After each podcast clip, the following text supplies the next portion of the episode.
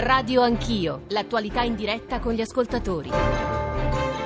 Sono le nove e un quarto, tornate con Radio Anch'io nel corso, siccome tutto si tiene o sembrerebbe tenersi nel corso della trasmissione, all'inizio della trasmissione, noi abbiamo eh, detto a proposito dell'impoverimento, i dati stati ieri, della precarietà presente nel nostro Paese, dei modi, degli strumenti, dei provvedimenti che il governo ha annunciato per lenire, diminuire l'acuirsi di questi fenomeni, eh, che il Presidente del Consiglio Conte, ma soprattutto il Ministro del Lavoro Luigi Di Maio, molto puntano pe, sui fondi europei, sui fondi di coesione e sviluppo, sulle varie eh, configurazioni dei fondi europei al nostro paese, a tutti i paesi, ma in particolare ovviamente al nostro paese, anche per finanziare il reddito di cittadinanza. E allora, in questa seconda ora di Radio Anch'io, cercheremo di fare un'operazione molto complicata, spiegare che cosa sono, che cosa siano i fondi di coesione, come vengano stanziati, quanti soldi ci sono stati negli ultimi anni, quanti ci saranno nel futuro, come sono stati usati dall'Italia,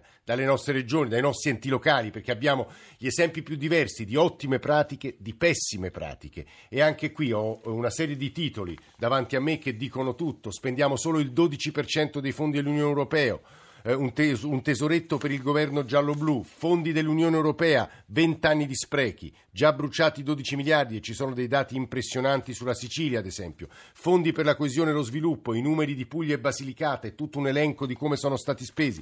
Per fare questa operazione, con l'aiuto di voi ascoltatori, con gli esempi di voi ascoltatori, le vostre testimonianze, abbiamo pensato di invitare nei nostri studi una delle figure più che meglio conosce eh, questo, questo settore, Mauro Cappello. Professore, buongiorno e benvenuto. Buongiorno. insegna progettazione e finanziamenti europei a Roma 3, è un esperto di fondi eh, strutturali, eh, si è occupato di questo anche come analista, eh, come verificatore, se posso usare questa parola, e insomma ha di fronte a sé, si è portato il suo computer un'infinità di dati e grafici per farvi capire, non voglio dire il disastro italiano, ma quanto l'Italia e soprattutto alcune regioni italiane si siano mosse male in questi anni. Anzitutto, eh, due domande, poi poi andremo anche dagli altri ospiti che sono con noi, però soprattutto il portavoce per le politiche regionali della Commissione europea, Johannes Barche, dal quale andremo tra pochissimo, poi c'è Lelio Cusimano che ci parlerà della situazione siciliana. Spieghiamo agli ascoltatori i fondi europei come nascono e a cosa servono. Buongiorno e grazie per l'invito. I fondi strutturali europei, che diciamo sono il tema principale della nostra discussione di oggi, sono due, prima di tutto, per proprietà di linguaggio, sono il Fondo sociale europeo e il Fondo europeo di sviluppo regionale.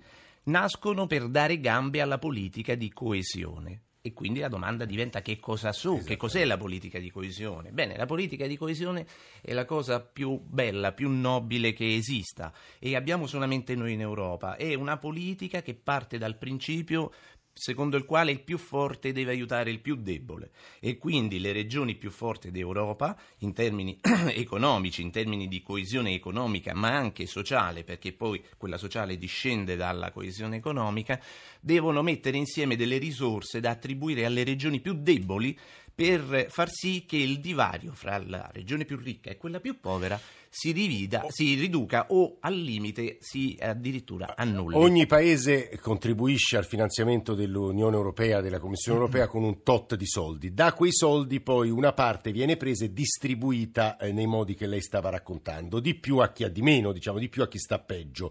E parliamo di quanti soldi, professore? Beh, noi per il ciclo di programmazione 2014-2020 abbiamo a disposizione 76 miliardi eh, che sono la somma della quota europea e dell'obbligatorio, ripeto, obbligatorio confinanziamento nazionale, perché i fondi europei funzionano con una obbligatorietà di fondi nazionali che la Commissione europea richiede per in qualche modo impegnare lo Stato membro ad attuare la politica di coesione. Questo è un principio generale, tutti quanti noi nel momento in cui abbiamo soldi nostri coinvolti in un lavoro siamo più interessati a che questo lavoro vada bene. Quindi abbiamo 76 miliardi e siamo il secondo percettore dopo la Polonia che invece ne ha 90. Perché tutti questi soldi riceviamo? Perché... Riceviamo tutti questi soldi perché i soldi sono assegnati sulla base di criteri macroeconomici che in questo momento diciamo, mi sembra eh, troppo complicato, troppo complicato spiegare, però diciamo che ven- questi, questi, criteri eh, classificano tutte le regioni d'Europa in tre categorie. Regioni più sviluppate, regioni meno sviluppate e regioni in transizione. Le regioni meno sviluppate sono quelle che ricevono più soldi. In Italia sono la Campania, la Calabria, la Puglia e la Sicilia e, sono, e, e la Basilicata, chiedo scusa, e sono le regioni che, eh, alle quali vengono destinati chiaramente eh, viene destinato il maggior volume di risorse proprio perché hanno bisogno di ridurre il gap con le regioni più. Siamo ricche. stati bravi o no?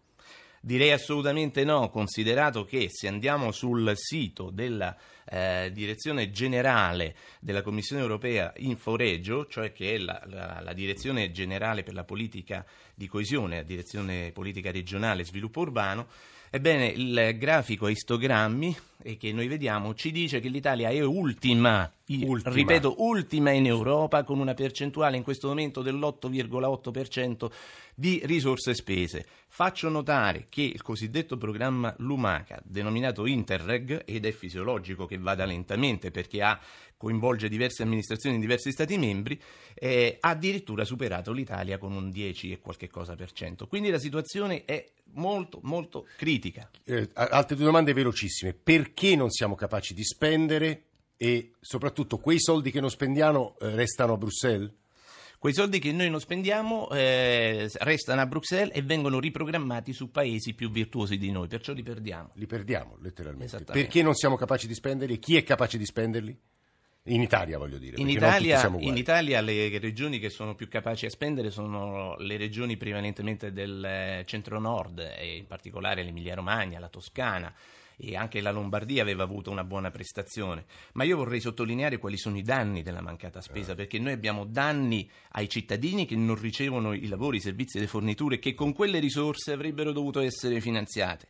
Abbiamo un danno all'economia per immobilizzazione di enormi quantità di denaro. Abbiamo danni anche per la Commissione europea che deve essere considerata tra i soggetti Ma non sappiamo progettare, qual è il punto, professore? Il problema è che noi abbiamo avuto una performance sempre eh, nel tempo che peggiorava, una più, sempre mh, peggiorativa, perché se noi prendiamo la relazione che l'allora ministro Barca nel 2011 presentò alla Commissione eh, Finanze, ci fa vedere che al quarto anno del periodo 2000-2006 noi certificavamo il 16%.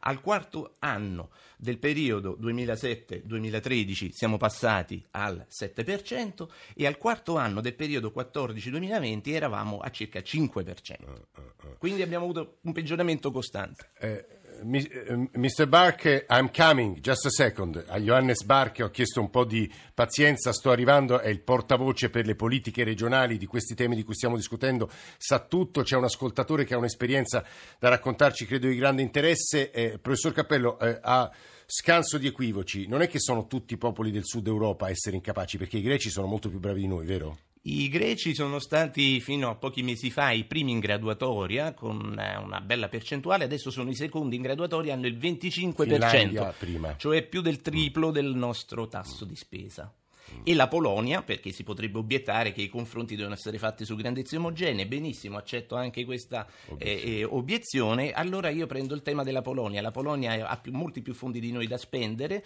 e in questo momento ha certificato il, il 17%, cioè esattamente il doppio della nostra spesa. Ovviamente i nostri ascoltatori cominciano a riversare su di noi 335-699-2949 anche la loro indignazione, non capiscono perché tutto ciò sia accaduto. Prima di andare a Johannes eh, Barche, Max da Latina, buongiorno Max. Buongiorno. Che esperienza eh, vuoi raccontarci? Sì, è un'esperienza che ho vissuto nel mio comune che in anni passati eh, ci venne l'idea di aprire un ufficio per affiancare chiunque volesse progettare, investire in una qualche sua idea e non avessi i fondi, non, ha, non, aveva i fondi per portarli a portare avanti questa idea, abbiamo creato questo ufficio dove affiancavamo chi voleva realizzare qualcosa burocraticamente e anche finanziariamente con quel minimo che avevamo riusciti a recuperare dalla regione Lazio. E vi posso garantire che il problema è trovare i fondi perché si sono presentati tantissimi giovani con delle idee di progettazione, di idee fantastiche per il territorio, cioè eh. qualcosa che veramente potevano portare lavoro e eh, sviluppo sul territorio, ma giustamente il giovane ci diceva dove vado a prendere io i fondi per portare avanti questa mia idea? Eh. Ed erano idee molto, molto valide, ma molto, molto valide. Io ci sono rimasto proprio perché ho detto, ragazzi, qua è una questione di affiancare, di dare fiducia alla gente a fare le cose. Eh. Perciò bisognerebbe sfruttare al massimo questi fondi europei. per, Eh. proprio per far portare avanti queste iniziative che veramente mh, le posso garantire ce ne sono No, ma tantissime figuriamoci, poter- su, su questo vorrei sentire il professor Cappello. eh. Allora, l'esperienza di questo ascoltatore è molto diffusa, direi che potrebbe essere considerata para- paradigmatica. Eh. Una delle difficoltà in Italia è proprio l'accesso ai fondi europei. E questo deriva anche dal fatto che non si fa formazione. In Italia io voglio ricordare che a mia memoria sono stati fatti solamente gratuiti, parlo di gratuiti, due, e- due esperimenti di eh, formazione sul territorio. Uno l'ha fatto la Commissione europea quando eh, nei mesi scorsi con la dottoressa Covassi ha voluto portare la formazione nelle quattro regioni colpite dal terremoto per spiegare come accedere, accedere ai alle fondi, opportunità, tantissime opportunità che la Commissione europea ha messo a disposizione per queste quattro regioni. In forma più generale, Confcommercio l'anno scorso ha fatto un tour italiano, dare fondo ai fondi, con il, quale, con il quale ha toccato le cinque circoscrizioni elettorali del Parlamento europeo e ha fatto formazione spiegando quali erano le opportunità per le imprese e come si accedeva. Tolto questo, abbiamo qualche esempio virtuoso delle università, per esempio Roma 3, la facoltà dove, l'università dove Perché voi fate io. dei corsi gratuiti su questo? Noi facciamo dei corsi di formazione a costi che sono assolutamente Guardi, irrisori. professore, stanno arrivando valanghe di, di segnalazioni, lamentele, domande di spiegazioni. Cito per tutti Francesco D'Apula, ho fatto un PSR, non vi immaginate le difficoltà, funzionari inesperti, paletti assurdi, enormi difficoltà di accedere al credito, ma insomma... Temi che purtroppo noi italiani, ostacoli, nodi, che noi italiani conosciamo benissimo. Prima di andare da eh, Lelio Cusimano, volevo salutare Johannes Bar che eh, fa- gli farò due, tre domande in inglese, proverò a tradurle eh, io stesso, è spokesperson, cioè il portavoce for regional policy. Eh, Mr. Barche, good morning and thank you for being with us. Good morning, buongiorno. He, he doesn't speak Italian, non parla italiano. My, my first question would be uh, what are the main changes in the new distributions of, of funds? Qual è la nuova distribuzione, i, i- i maggiori cambiamenti nella nuova distribuzione dei fondi? Mr. Barche. Well, first of all, I would like to say that we proposed a budget of uh, 373 billion for the years 2001, 2027, uh, 2021, 2027, of which uh, 43.5 billion for Italy. So uh, cohesion policy will remain a very important investment power in Europe. Um, and at the same time, we have uh, proposed to modernize cohesion policy, to make it simpler, more flexible, and uh, more tailored to the needs of Europe's regions. Um, Just a second, I will try to translate, Mr. Barker. Just a second. Eh, in sostanza ci sta parlando ovviamente della eh, distribuzione dei fondi, assegnazione e distribuzione dei fondi 2021-2027, giusto professor Cappello? E loro, Esatto. e loro stanno cercando di disegnare quella distribuzione in modo più flessibile e più adatto alle singole regioni. Please go on, Mr. Barker. Yes, and uh, as you just uh, mentioned, we also proposed indeed to uh, to slightly modify the way in which uh, the Regional Development Fund and the European Social Fund are distributed. Uh, uh, for us, three things were important. First, to re- reflect how disparities in Europe between regions uh, evolved Yeah. over time. Uh, to concentrate the aid on the poorest regions and to ensure fairness so that nobody loses too much or gains too much. Um, so we have proposed to modify the formula.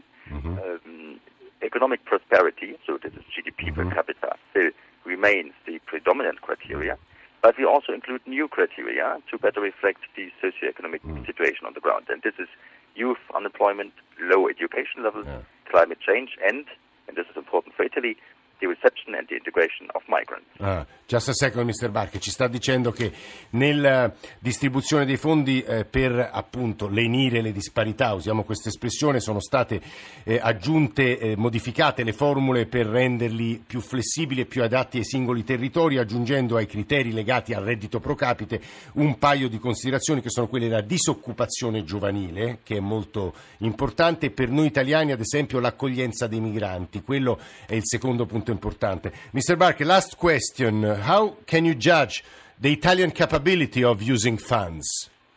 La, la- nostra Yeah, but I- di usare i fondi. Before I come to that, may I just say that Italy will receive 6% more from the Regional Development Fund. Six percent, six you said. 6% more. Ah, in the 6% next in più. Sì.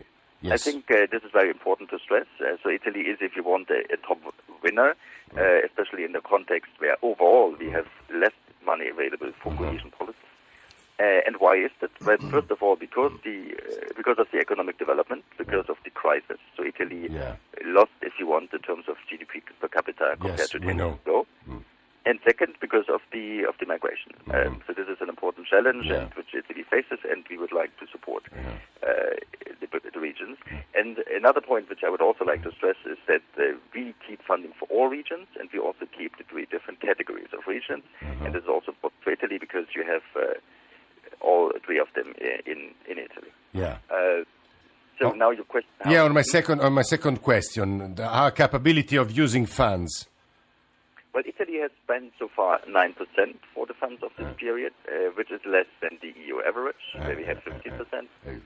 Um, and, and if you look at the selection rate, so how many projects were selected already, the picture looks a little bit brighter with 43% in Italy against 52 Okay. uh, on average. Uh, so we, what I can say in general is that we always encourage all member states to implement the EU Exactly. funds swiftly, so that the positive benefits uh, can uh, can start kicking in as quickly as possible. Johannes Barche non ha fatto che confermare quanto abbiamo detto sinora, lui è il portavoce per le politiche europee della, della Commissione europea, ci ha detto che nella prossima distribuzione dei fondi l'Italia riceverà, eh, professor Cappello, 6% in più, ci ha detto soprattutto su due capitoli, eh, quelli relativi alle conseguenze della crisi economica e quelli relativi alle spese per i migranti, per l'accoglienza dei migranti. Detto ciò, ha confermato la nostra bassissima capacità di usare i fondi europei, 9% sotto la media europea e in realtà con difficili, faticosi tentativi di incrementare questa nostra capacità. Noi ringraziamo molto il eh, Mr. Barche che è una- l'autorità insomma, di riferimento per la distribuzione e l'assegnazione dei fondi europei e andiamo a toccare rapidamente il tema della Sicilia, perché la Sicilia, e lo chiedo a Lelio Cusimano che è editorialista del giornale di Sicilia, da questo punto di vista purtroppo è un cattivo esempio, vero Lelio? E purtroppo è così. Le procedure europee per l'assegnazione e distribuzione delle risorse sono obiettivamente complesse, ma se posso metterci un pizzico di sarcasmo, credo che la Sicilia abbia fatto un buon lavoro per rendere le operazioni ancora più lente e più complesse. Noi abbiamo un bisogno vitale delle risorse europee perché il capiente e robusto bilancio della nostra regione è prevalentemente orientato verso la spesa corrente, quindi sono- resta pochissimo per gli investimenti. Ecco perché le risorse europee sono fondamentali in una regione, mi permetto di ricordare che per quanto riguarda i NET, cioè i famosi giovani che non studiano, non lavorano e non fanno formazione, è la terzultima su 263 regioni europee. Perché noi fanno soltanto la Guayana francese e una regione bulgara che non sapete neanche pronunciare come si chiama. Detto questo, quali sono diciamo, le problematiche principali delle, delle difficoltà di spesa in Sicilia? Intanto comincerei con un tema squisitamente politico. Negli ultimi due cicli di programmazione a 7-13 e 14-20 sono succeduti quattro presidenti della regione, quattro amministrazioni con il valzer conseguente di assessori e di posizioni apicali per quanto riguarda poi diciamo, anche i dirigenti che devono gestire materialmente le pratiche. Poi c'è una questione che spesso viene sottaciuta ma che in Sicilia diventa sicuramente problematica. Le risorse vengono anticipate dalla regione siciliana e poi diciamo, versate successivamente dall'Europa. Sì. Con le difficoltà di liquidità della regione siciliana costanti, ormai croniche, questo diventa un altro problema. Hanno pesato anche sicuramente pesano lentezze nelle procedure autorizzative, specie in materia ambientale o delle soprintendenze. Pesa moltissimo la carenza di supporti informatici, per cui lo scambio di documentazione tra i vari dipartimenti, le regioni, la Corte dei Conti avviene ancora con carte e con i famosi camminatori.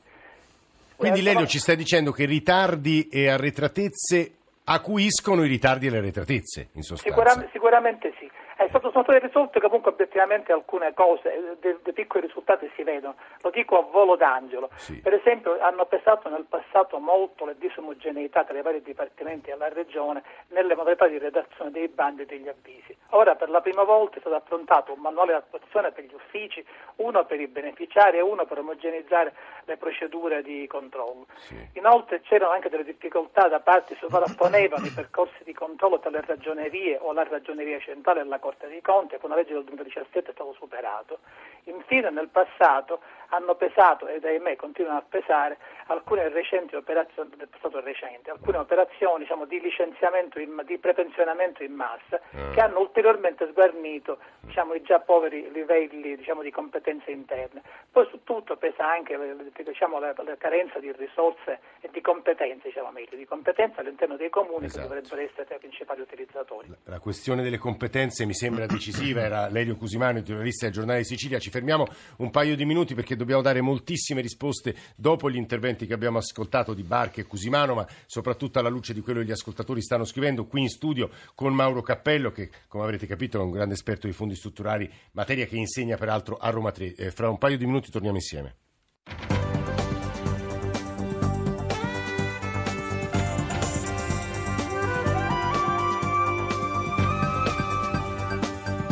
RAI Radio 1